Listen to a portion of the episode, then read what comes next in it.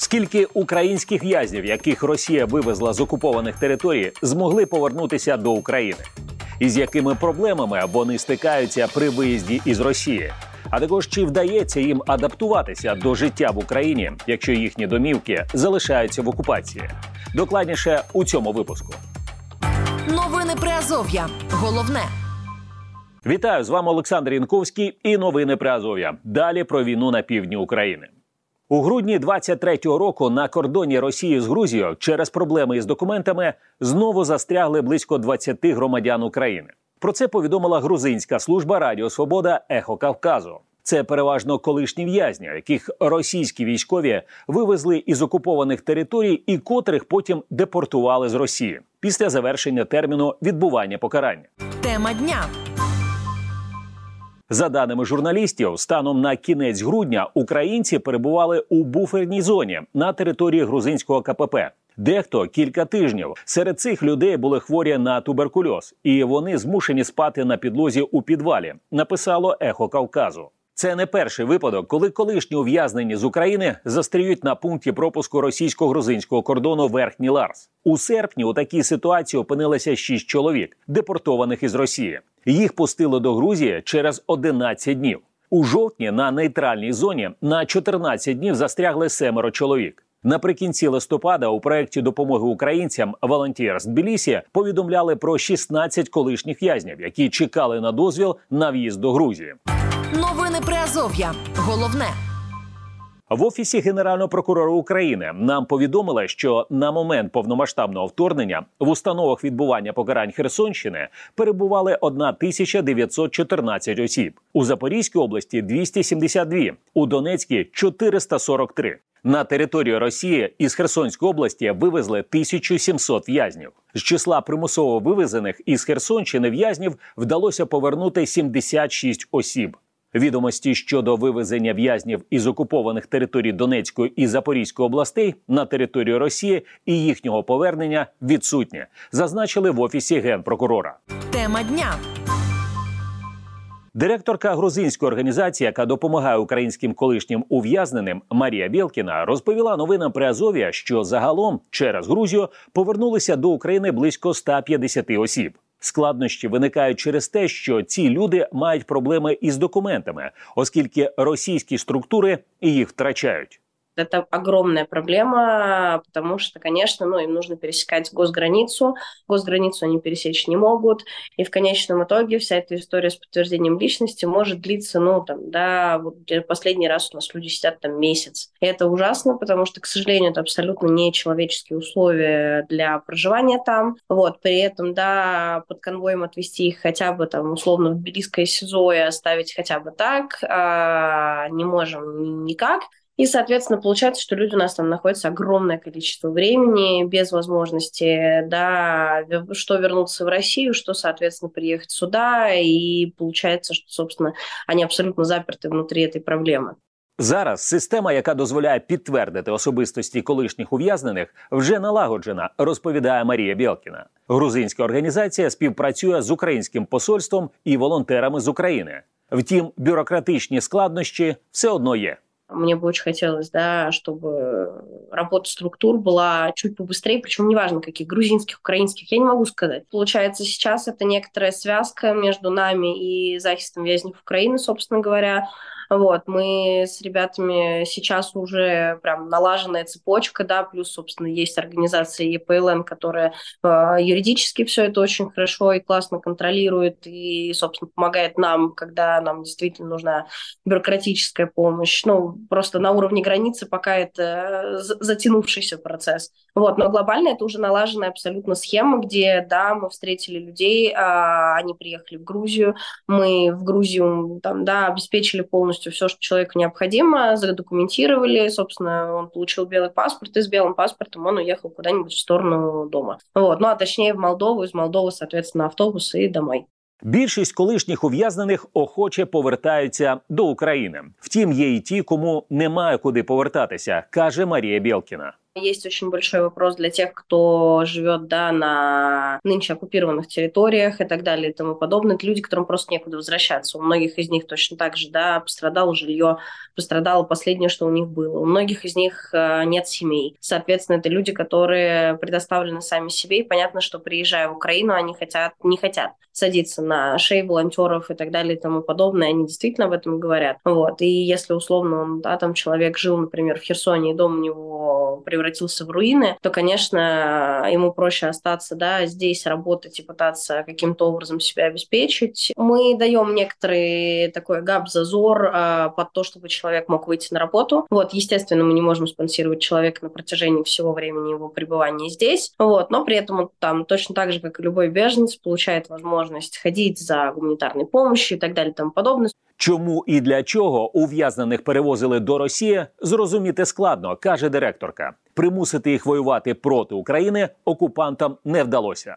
Для меня была бы логичная теория о том, что да, там э, вот тебе русский паспорт, иди и воюй за Россию. Ну, то есть там это, это была бы самое логичное, это было бы самое логичное объяснение. Вот. Но при всем при этом ни одного русского паспорта, ну, вот на нашей памяти там, да, по сути, видно не было. Ну, окей, там один какой-то случайный, и тот человек тут же с этим паспортом выехал на Колотиловку и, собственно, поехал домой. Но сейчас, когда мы понимаем, что это более двух тысяч человек, которые пережили э, ад, ну, то есть то, что они рассказывают, не поддается никаким адекватным объяснениям. Это правда, это ад и геноцид, и, ну, там, давайте это назовем как угодно, от этого суть не изменится. Но мне кажется, что сейчас, когда этим людям бесконечно необходима помощь, мы обязаны обратить на это внимание все дружно и сделать что-то, чтобы этим людям было проще уезжать сюда, Одна із установ на окупованих територіях, звідки вивезли ув'язнених, північна виправна колонія номер 90 що розташована у Херсоні.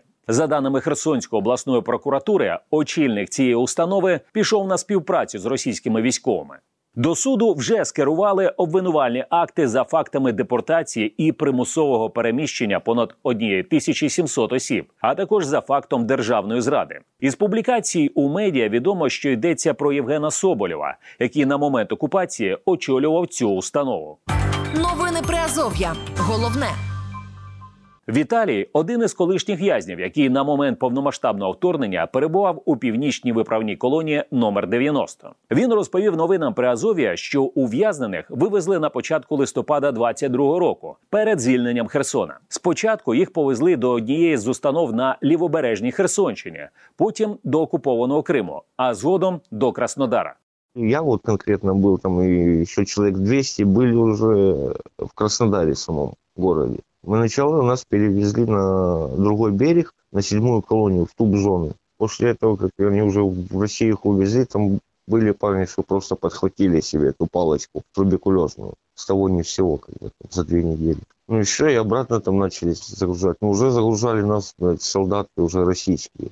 Вот, вывозили, когда уже с этого седьмой колонии. Там уже было чуть, вот это уже было жестко, когда нас уже везли, там, не знаю, сколько мы ехали, сутки, че двое, на этих воронках. Принимали очень жестко. Били, э, как бы нецензурной брони там, это вот там. Ну, короче, очень много провокационных слов, как бы это вот, ну, даже было такое, что соседний воронок говорят, идите в туалет. Они говорят, да нет, мы не хотим идти в туалет. Чтобы просто, понимаете, что вышли, побили. Вже у Краснодарі Віталію запропонували взяти російський паспорт. Він відмовився, після чого йому почали погрожувати. Там отрядник приходил, говорит, ну, он приходил, вызывал мне, говорит, что там, русский паспорт будешь брать? Я говорю, нет, зачем мне он нужен? Говорю, у меня украинский есть. Говорит, ну все, напиши там что-то типа. Я говорю, да я не буду ничего писать, чем мне оно надо. Ну и он там начал мне вот тоже угрожать, он говорит, что ты в яму, там это вот, хочешь, ты не бритый, типа, мы сейчас оформим тебя. Я мне как-то по барабану, как будто вы мне это яма, я просидел уже, черт его знает, сколько в этом э, дизо. А сейчас вот типа, ну, меня напугали, ужас. Ну, короче, отрядник от меня откопался, там мне осталось, кстати, ну, вообще чуть-чуть оставалось досидеть. В общем, у меня э, срок заканчивается 7, заканчивался 7 марта 2023 года. Після закінчення терміну відбування покарання Віталія звинуватили у тому, що він, начебто, незаконно перетнув кордон Росії і України, розповідає чоловік. Приезжают оперативники их Краснодарского края, ну и все, говорят, пошли, ну как задержали, говорят, пошли, я говорю, куда? Ну поехали, в райдел меня забрали. Оформляют документы и предъявление мне такое, что типа я незаконно пересек границу Российской Федерации с Украиной. Я говорю, как это, если меня привезли? Там, это вот. Ну вот как-то так. Суд так же само отвезли. Суд постановил мне 2000 рублей штрафа и выдворение из, э, из России. Я изначально как бы это вот мне там помогли, у меня документы были, паспорт мой был украинский дома тут в Украине. Мне также самые правозащитники помогли, короче, забрать документы. В марте, да, он пришел, паспорт я забрал все-таки его, и в марте где-то было, короче, заказывали людей на Грузию, чтобы через Грузию выдворить, депортировать, выдворить. Вот, и я попал в этот, ну, с этими парнями, у нас 23 человека было. Ехали с Гулькевичского району, там, Краснодарського краю, автобусом на Грузію. Утім, навіть за наявності документів російська сторона не випускала Віталія до Грузії. Він перебував у центрі тимчасового тримання 8 місяців. Так у меня не получалось клеить, короче, фотографию в паспорт. Ну, и они говорят, э, паспорт просроченный, мы не можем тебя пропустить через Российскую Федерацию. Говорю, как этого не может? Ну, вот так это, это паспорт, ну, типа, не, как это не действительно, я говорю. Это подтверждающее, ну, мое гражданство Украины. Я говорю, ну, это же не бумажка там откуда-то там где-то с подвала взята или еще что-то. Вот подтверждаю. Короче, Россия меня не, не пропустила на границе. Всех пропустили, там 20 или сколько, 19 человек пропустили. Вот, и меня там еще парни, короче, вернули обратно. Новини Приазов'я. Читайте нас на сайті Радіо Свобода та шукайте у соцмережах. Це новини при Азов'я. У цьому випуску докладно про те, як повертаються до України із Росії колишні ув'язнення, яких російські окупанти вивезли з окупованих територій перед своєю втечею з Херсонщини. Тема дня. Повернутися до України чоловіку допомогла грузинська організація Волонтер з Білісі, про яку ми вже сьогодні розповіли, а також правозахисники організації Захист в'язнів України. Ми поспілкувалися з юридичною консультанткою цієї ініціативи Ганною Скрипкою. Вона нам розповіла, що колишні в'язні, яких вивезли до Росії, повертаються зазвичай двома шляхами: або через верхній Ларс на російсько-грузинському кордоні, або через пропускний пункт Колотилівка Покровка у Сумській області. Біля двох тисяч в'язнів було вивезено з окупованої Херсонської області. Це е, чотири установи виконання покарань. Е, ці люди знаходяться зараз в Російській Федерації по різним установах. Це Краснодарський, е, Краснодарський край, це Волгоградська область. На сьогоднішній день нам вдалося нашій організації саме вдалося повернути. Більше 135 осіб на часі зараз ще їде і до нового року. По нашим даним, це буде ще плюс приблизно 20-30 осіб. Що касається інших організацій, які допомагали нам повертати в'язнів, то ну, за нашими даними е, це ще плюс 100 осіб. Тобто можна сказати, що близько 230-250 осіб повернуто в Україну з 2000 осіб, яких було вивезено. Більшості колишніх ув'язнених із Херсонської області немає куди повертатися, каже правозахисниця. Більшість е, з непідконтрольних уряду тимчасово територій, і їм нема де жити. Але держава знову ж таки не приймає в цьому участі, і ми, як громадськість, шукаємо, де їм жити, тому що люди приїжджають по суті е, в російських робах. Голі, ну тобто їх треба вдягнути, їм треба предоставити якесь житло, допомогу вони не отримують, тому що у них нема статусу. І по суті, ці люди залишились на вулиці. Якщо цивільних людей з лівого берегу, да, у них є якісь модульні містечка, е, якась допомога від держави, там різні виплати, то тут ми стикнулися з тим, що цих людей не приймають ніде. Е, тому що вони колишні засуджені, тому що вони не мають статусу і вони не отримують ніякої допомоги, і жити їм немає де. Україна визнає факт незаконного переміщення в'язнів до Росії, але проблемою є те, що вони не вважаються полоненими. Вважає Ганна Скрипка. Ми повертаємо тільки людей, які звільняються, у яких закінчився строк покарання, і Росія їх звільняє. Але люди залишаються в колоніях, і про їх повернення, обмін або якусь іншу процедуру не йде мова е, жодної. Е, я не знаю, ніхто про це не говорить, хоча ми зустрічались вже і е, з Красним Христом, і з уповноваженим Верховної Ради, і е, з різними органами, але поки що результату, на жаль, нема.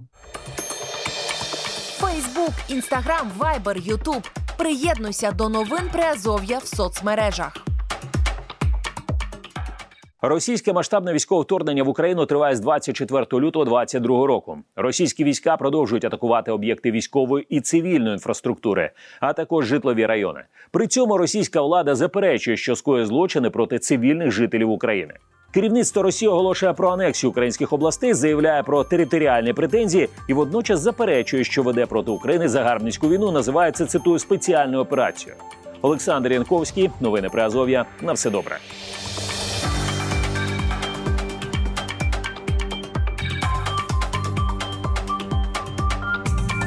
Ви слухали новини Приазов'я.